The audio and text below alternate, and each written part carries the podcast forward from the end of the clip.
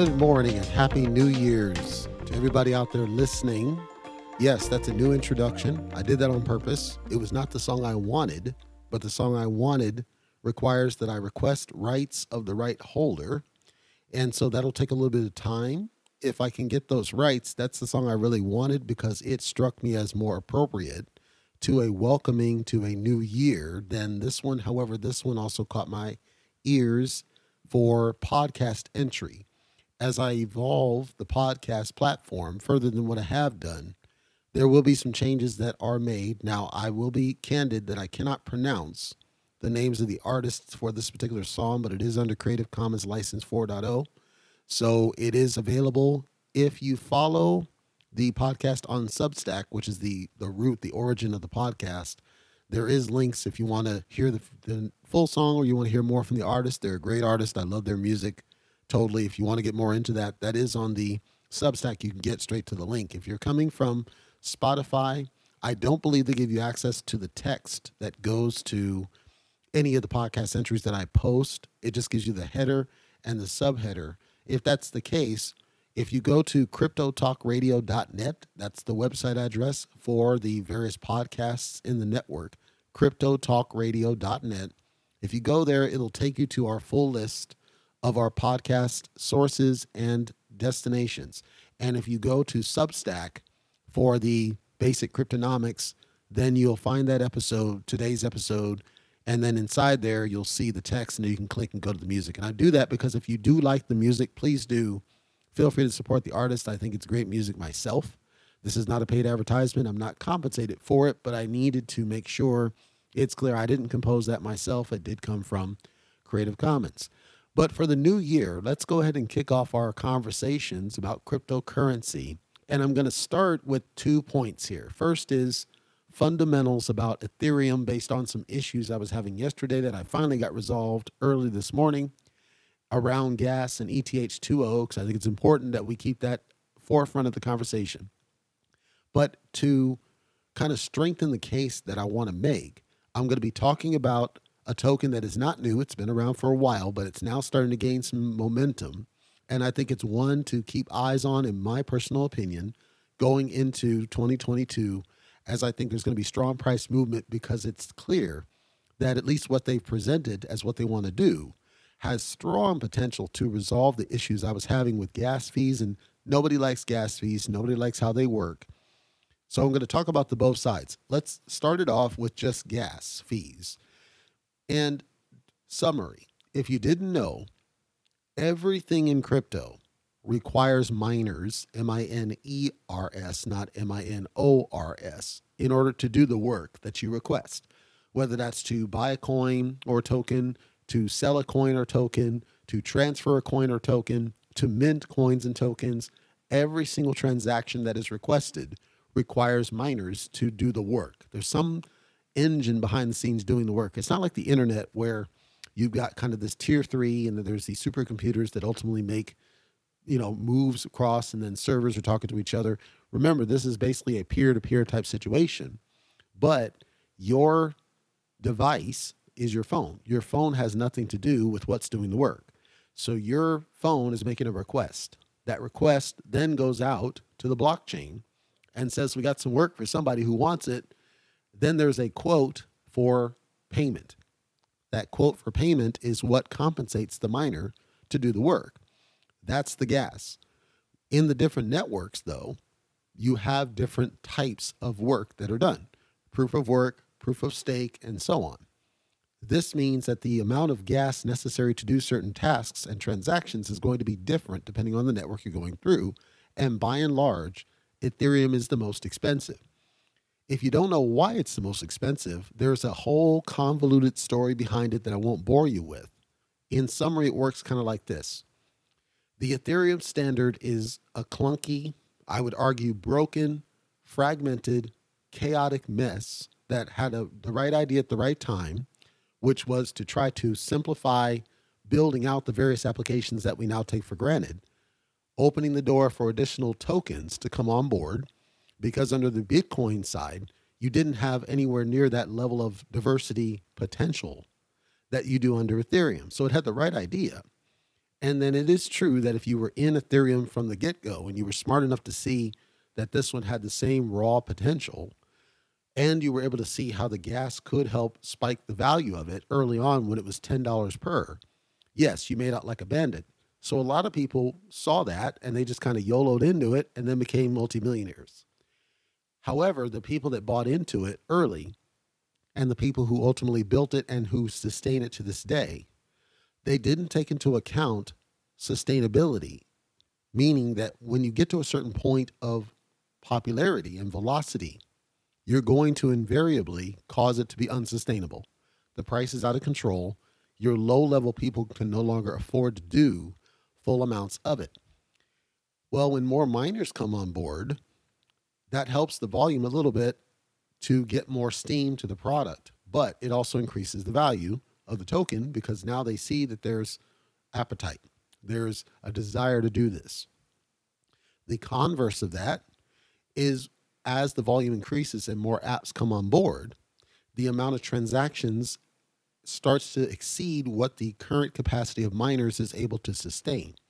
Remember that the vast majority of mining machines on Bitcoin, they're done by what's called ASICs, ASIC, and these are essentially dedicated mining devices. That's all they do. They don't do anything else, and they're super powered machines and you spend thousands of dollars for them to mine Bitcoin every day, and it consumes a lot of power. Well, on the Ethereum side today, under proof of work, it could be an ASIC, but it also could be a regular graphics card in a gaming PC, let's say. And people, that's what caused the gaming card prices to start spiking out of control is people started buying them up like nuts. And so then they're mining, mining, mining, mining. And so anybody can get on the mining. However, there still isn't enough miners to keep up with the capacity of Ethereum. And then as a result, Ethereum is starting to consume almost as much energy as for certain countries.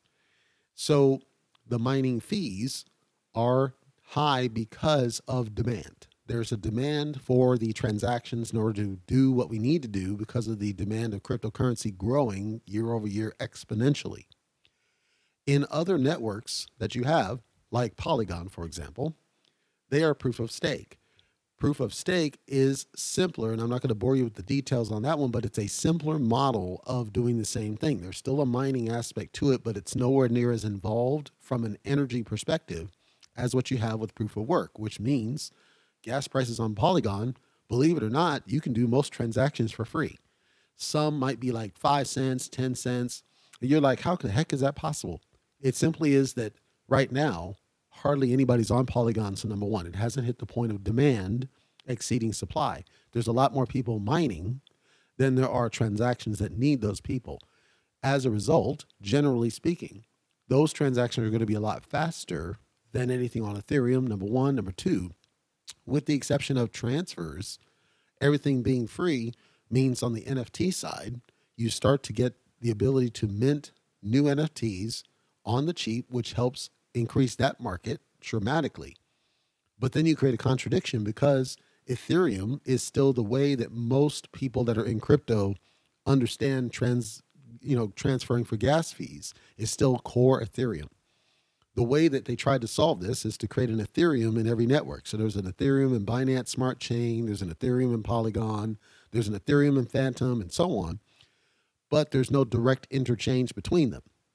The way they tried to solve that is to create swaps that allow you to interchange certain tokens for other tokens within, and second, wrapped tokens. Here's some things you may not know. On Ethereum, and the reason I'm giving you the roundabout story is you kind of understand what they always have done to date is basically a hat on a hat.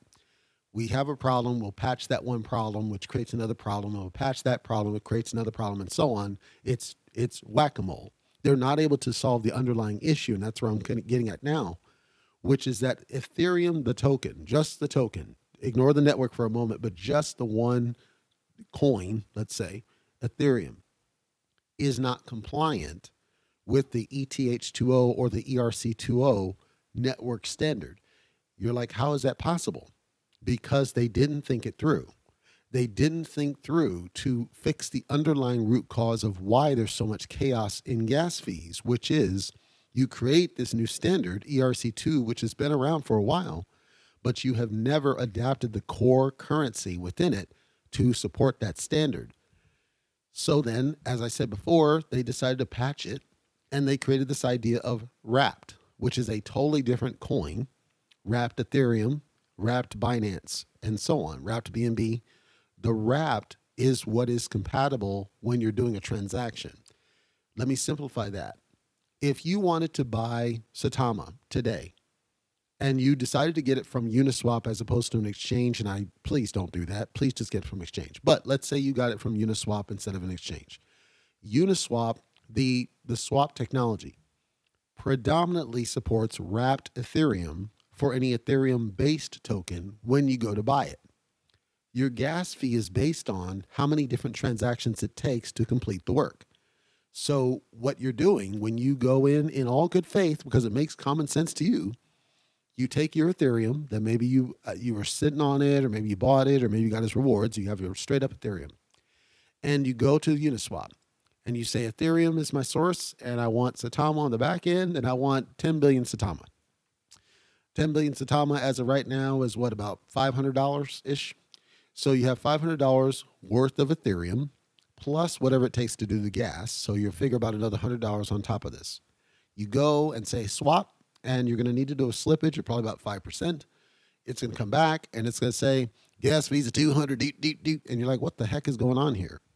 What's happening is that behind the scenes, Uniswap is, quote, wrapping the Ethereum for you. So it's actually taking your source and it's converting it to a different currency before it actually charges that to the second currency. So that first transaction of the wrap is going to take about 20 to $30 ish worth of gas to do that transaction. Then it's the transaction from the wrapped to what you want, which is probably going to be about anywhere between 50 and $100, depending on what time of day it is, believe it or not, sometimes higher. Then it's the slippage. So when you add it all in together, that's what gives you back the quote. If you looked at Uniswap's interface, it'll tell you, oh yeah, $37, deep, deep, deep. Ignore that. It's it's nonsense. That fee means nothing. It's only after you click the swap button that you get the real number it would cost you. And because you can't really plan that number, you always have to have excessive amounts of gas sitting in your wallet to do a Uniswap based transaction. That's why I say do yourself a favor. And if you're going to do any purchase of any Ethereum based token that happens to be on at least one exchange, just go to the exchange and get it from there because there's no gas fee. People say, well, there's fees but the fees are nowhere near the gas fees. You might pay one, two dollars, three dollars, four dollars ish, or a small percentage of what you bought. So if you're trying to buy five hundred dollars of Saitama, you might spend five dollars on that. Okay, five dollars, I'm sure you would agree, is ten times better, actually a hundred times better, than going through the Uniswap and getting ripped off for the gas. So this wrapped Ethereum concept is a workaround for the fact that the Ethereum coin doesn't support the ERC2 standard, despite the fact it being the same network. So, this is just a, a hat on a hat. We haven't fixed the underlying problem, which is an incompatibility issue. And be, that's the reason why ETH2 was supposed to be this big solution was to get everything on the same page, do merging so that everybody's talking the same language. We're not having this chaos of wrapped and all this other stuff. Wrapped would still be there because it's been there and it's in liquidity pools, but you don't need to rely on it. You should be able to use the ETH token coin, excuse me, as is to do these transactions. But it keeps getting delayed. ETH2 is getting delayed. I remember back in 2020, they were talking about it being released, and here we are now, close to two years later. They said then December 2021, that didn't happen. Now they're talking sometime Q1 of 2022 it just keeps getting pushed back and delayed. And that's because they waited so darn long to actually fix the underlying problem. And gas fees got to a fever pitch because they didn't anticipate the explosion of NFTs, which was the first time we started seeing gas fees exceed $50 in my assessment. Enter Cosmos. The, t- the coin name is called Atom, but Cosmos is the, the service that's running this guy. If you are on Coinbase, you've probably already seen its price movement going absolutely ballistic, but didn't really understand fully what's going on with it. And I want to talk about what I've seen of the coin of the coin because I do believe that what they've got on deck is a direct response to what's going on with Ethereum And if they are successful in what they're planning, this guy has a chance to be huge in its price, the chance to be the next Solana, the chance to be the next Algorand, the chance to be the next Avalanche in price movement. And if you buy in now, if you make sense to you, you have the opportunity to be right there at the forefront of it. But I want to explain a couple things that were key caveats about it before going into the in depths about it. So, just to kind of give some perspective, this coin has been around first as a token, but now as a coin, has been around for years. It's one of the older ones from the first stages prior to the rise, the strong rise of cryptocurrency. This one's been around since 2019. And at the time, it was a lesser known deal as they were building out what they were working towards. And it took them roughly a year before they started seeing, okay, we got something here, and now let's see, let's get this out to the world. The moment they got this communicated out, this dude jumped almost, I would say, like eight times. It, it jumped a lot. And it's been growing steadily ever since. But the reason why it's growing so strong, I believe, is in a response to what they're doing or what they're stating that they want to do, the problem they're trying to solve. So let me describe what Cosmos's business case is purported to be, what they're trying to work towards. I gave you the description about how the swaps work and how the fact you got all these different, you know, the wrapped and so on, and everything kind of gets in the way of ultimately solving the problem. You're you're never really fixing the core. And if you go back to some of the old episodes, I gave a rant about the fact that you're stuck on individual networks and that you got to do these bridgings and all this stuff to just get A to B. And my vision would be that I can go A to B and I don't get nailed on gas fees and I don't have to think about having anything in the wallet to support it because the gas should just be part of the whole transaction. That's what Cosmos is trying to solve. They're trying to solve by way of the concept of wrapped, but not using wrapped, using bridging technology that's not quite a bridge so that it's largely transparent to you, the user. So picture this. Let's say I have Tron, which is TRX, as my coin, and it's sitting in my wallet. I did not do a Tron episode mostly because there's so much to it. I didn't want to bore you with the details, but suffice it to say, it's its own coin. It has its own network. It has its own variants of almost every token possible but it also has kind of the wrapped concept. It has a Binance variant, it has an Ethereum variant, and they've tried their best to do what Cosmos is ultimately described to do, and they've not been successful. If I wanted to take my Tron and I wanted to get BNB on the Binance Smart Chain today, the fastest way for me to do this is to send my Tron to, in this case, KuCoin or Gate.io, because I'm in the United States and I can do that. It's like free or sometimes a penny to send it. So it's not a lot of money from the exchange. Then I would sell my Tron to USD Tether. From USD Tether, I would then buy BNB. Now, here's where I get stuck. In Gate.io, they have minimums for being able to send BNB out. And the minimums are pretty darn high. I think it's like $40 for me. It's, it's a joke of how much they want in a fee. I'm talking the fee, not minimums, fee. So because the fees so darn high, I usually use KuCoin. KuCoin is usually about 1% of whatever the price of the token is. So like right now it's like $5. Okay, I can do that. No problem. So I've kind of decided, all right, anytime I need to cash out Tron, I'll go to KuCoin because it seems like the friendliest way for me to swap my Tron for any other token. And that works for me. However, let's say the token that I want isn't supported on KuCoin. Now I have to send my Tron to, in this case, gate.io, because it's the friendliest for inbound, sell it to USD Tether, take my USD Tether, send it to whichever exchange has whatever coin I want, hoping that it's not Hotbit or LBank, because they have joke minimums for deposits, which is ripoff. Then I have to convert my USD Tether to whatever coin, then hope that that exchange doesn't have jokes for withdrawal minimums like Hotbit or LBank it's this whole convoluted process, all just because I want to turn my Tron into something else. And you can interchange any coin or token you want in the names I'm giving. I'm just giving you the picture of what my world looks like every day I transfer crypto. I want coin or token A. I want to sell it immediately and go to coin or token B. And I don't want to have to care about USD Tether, about BNB, about ETH, about USDC, about Wrap BNB, wrapped Ethereum. I don't want to have to care about what that middle tier is. I'm telling you, I've got Tron. I want Saitama, whatever.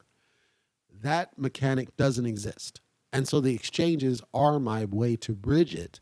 Or I would have to go through Tron's.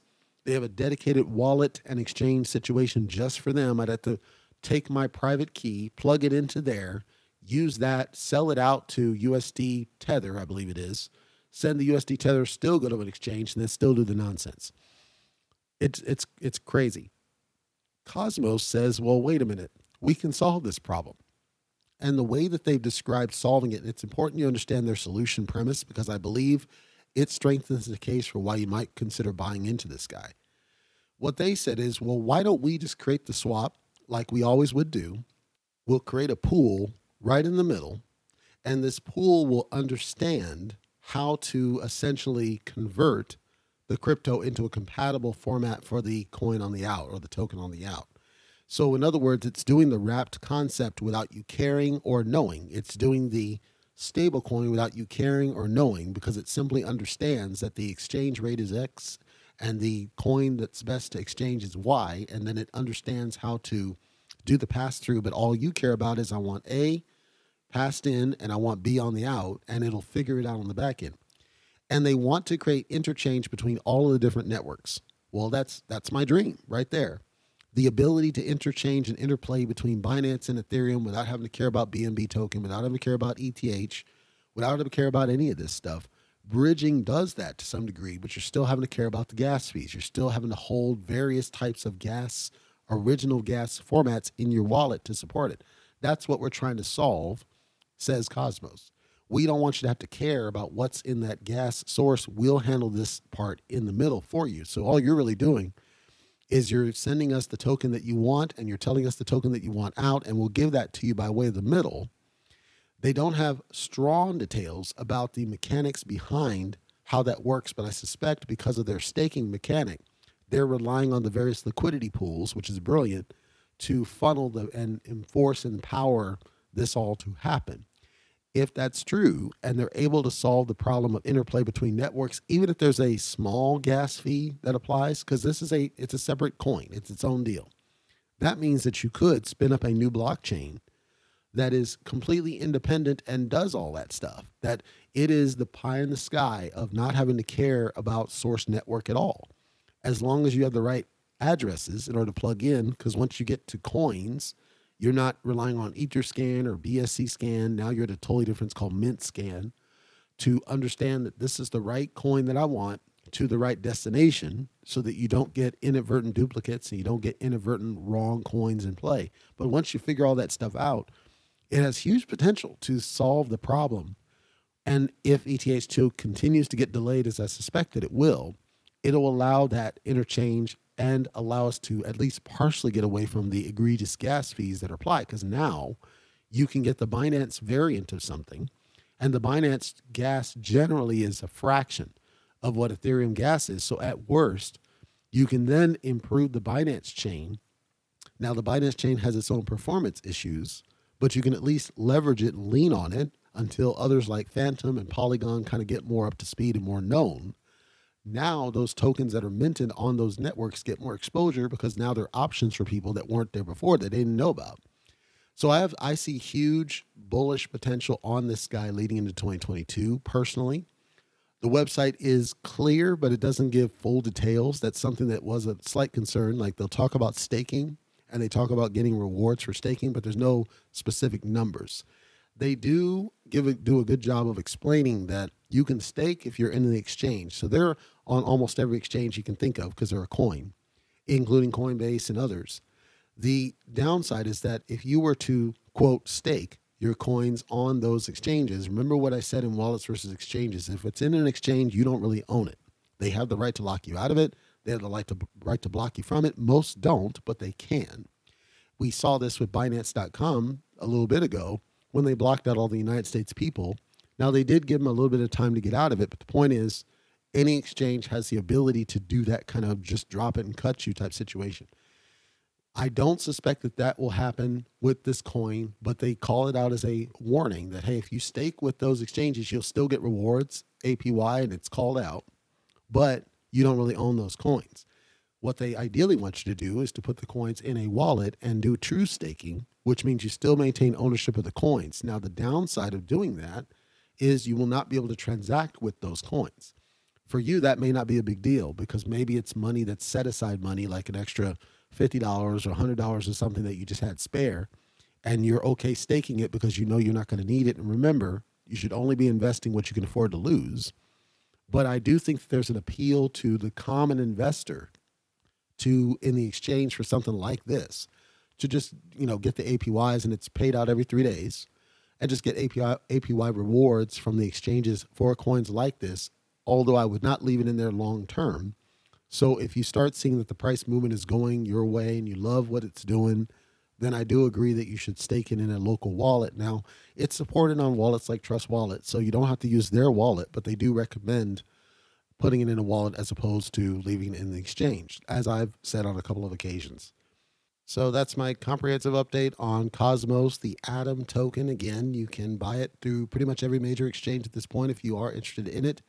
The website is cosmos.network. If you want to do some research, there is a white paper um, and other information on the website if you're curious about it. But it, based on the price movement that I'm seeing, I remain bullish about what they're doing and the if they're able to pull off what they're talking about doing, I think it's huge, huge, huge, leading into 2022 and thereafter, and has the chance to strong potential, especially the the key breaking is does ETH2O fail to launch again and it's delayed again?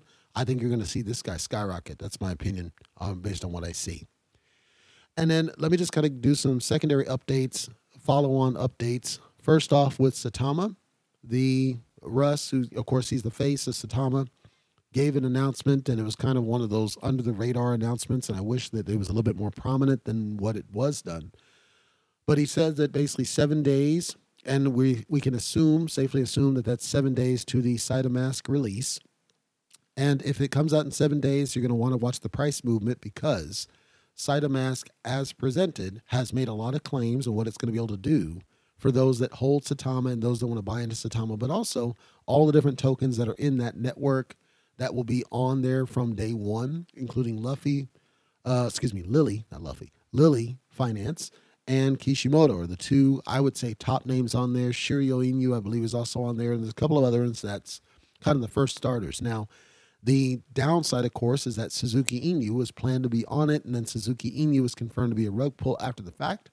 And so one person on social media was kind of I say, let's say, disheartened at the announcement because she was feeling like it would just do the same price movement, whereas it's a minor increase and didn't have the same significance that we would expect, or that we see a significant pump and then a major whale sellout.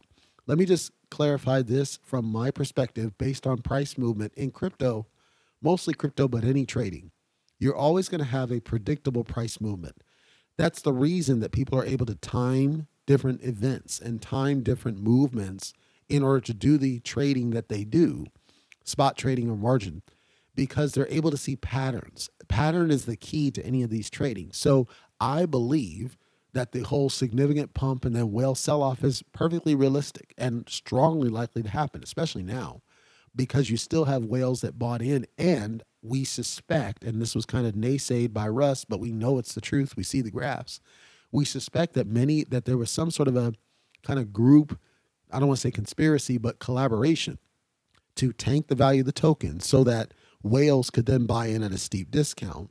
That means that whales would have bought back in we saw it on the price movements on DEXTools that there were whales that bought in at the dip some of them that were that that had sold out prior to the prior to or shortly after the failed vegas event so we know that they're there. The question is, are they going to sell out their stake? And if they do sell out their stake, yes, what's going to happen to the token? It's going to have some price challenges. We know that's going to happen.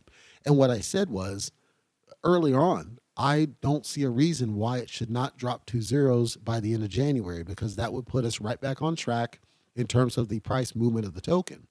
However, that assumes there's no preventable issues and mistakes happening again like, for example, if they do another shindig or try to do another shindig, and of course the wallet's out now, but let's say there's bugs or some other person called out that there's spelling issues and grammatical issues, and let's say there's other issues that weren't caught because the audit doesn't really catch bugs. It doesn't catch performance. It doesn't catch gas. So remember, the statement always was that you're going to spend less gas, you have savings, da, da, da. Let's say that doesn't happen. You're always going to have the FOMO sellout. So you have to kind of expect it. But I'd be shocked if it didn't drop two zeros in January. Whether it keeps those two zeros off after the end of January really depends on the so called wolf pack buying the dip. Because if you don't buy the dip, then no, it's not going to feel like you're getting any kind of good money out of it. Because, yes, I do suspect there's going to be strong pump leading in initially because the wallet's finally here and there's going to be people that are going to be buying in naturally because of the word of mouth as well as just exposure on the app store. It's going to be promoted on the app store presumably. People get in there and they're going to see whatever issues they see and there's going to be people who nitpick it and then there's going to be fomo because there's going to be whale sellout. That's a natural occurrence for the price movement specifically with this token that you are going to see the whales kind of influence. That's why i say it's up to the wolf pack because if they're allowing that to happen, it's going to happen. That's what's happening with SHIB. They can have the strongest token in the world and the strongest community in the world and all this other jazz, but it's not going to mean anything if the community is is is allowing themselves to be influenced by the red when they see it and they're not zooming out the graph to kind of see the bigger picture that hey now to be fair Saitama is still up. It's still up from when it launched by far and away. However it's down for the past roughly month and a half so it has not recovered what it has lost. So we're not even at the base of where it should be. So we are catching up from behind. That's why I still say it's two zeros rather than more. If it goes more, that's great, but it's going to have a hard time maintaining that position based on how much was lost. Whales are still going to influence it no matter what you do. That's not going to change. I just wouldn't worry about it too much and just kind of watch and wait and let the thing play out. And maybe it all sorts itself out. I don't think it's worth kind of freaking out about, but I know that that's you know, kind of endemic of the crypto community. So if you're in Saitama, what I would tell you is you are pretty much responsible for what happens. First of all, whether my prediction pans true and it gets to zeros, I don't see a reason it shouldn't at this point. But also how easily it's able to keep those zeros on or off, depending on how you perceive it, is going to depend on buying the dips. You got to kind of not freak out over the red and buy when it's a discount because you're trying to increase your position and you treat it as a discount as it is. The worst case, though, we're at our resistance now, right? And so, since we're at the resistance, that should tell you what the cheapest it is. So, at the minimum, people should be really buying now a long position for the future. That's my that's my perspective on it. Anyway, feel free to ignore me, but I I I've been bullish on Saitama since day one. I just think it's it's having issues with the preventable mistakes made, and hopefully there won't be any more of those. And if you don't have any more of those, I see no reason that it cannot hit that next level. Um, so let's see how that goes. And big picture, um, just for more informational purposes, um, there have been a lot of squawkings. I can't describe any other way. Squawkings about Binance smart chain and American folks. The problem, I think, is with the Binance smart chain. It's hard for anybody in the United States to buy into it. And people are like, what are you talking about? Binance, deep, deep, deep. I want to just reiterate. I covered this on one of the other old, old episodes, but I want to reiterate. It's more difficult. Nobody said it's impossible, but it's more difficult to buy into the Binance smart chain. And when I say difficult, I'm talking about the hoops you have to go through to do it in America, most everybody, if you're really serious about any sort of crypto today, you're going through Coinbase.com. And I don't say that to be arrogant. I'm saying it because it's the truth. We do have access to crypto.com, but because they have no web interface, you're losing a lot of people over there because you're assuming one choice of, of customer base. And so you're losing a lot of people there. There's Robinhood, but Robinhood doesn't support every state, which is stupid. And they don't support every coin, which is also stupid. And of what they do support, you don't really own the tokens. So you can't even access wallet data at all. So to me, that's out.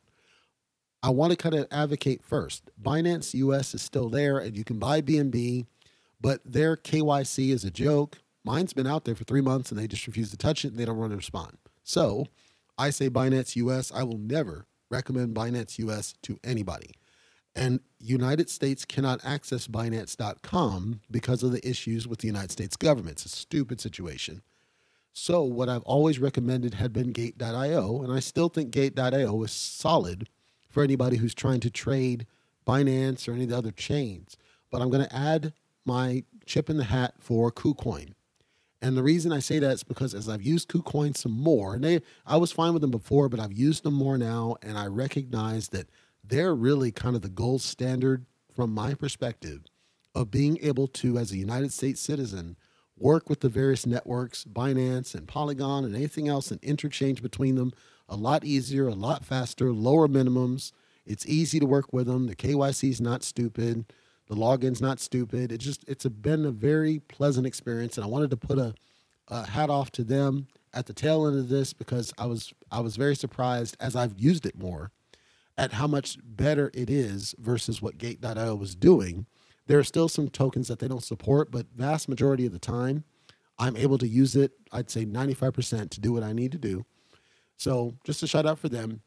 That's all I got for this episode, folks. And you know, again, Happy New Year. I know I haven't spoken to you since last year.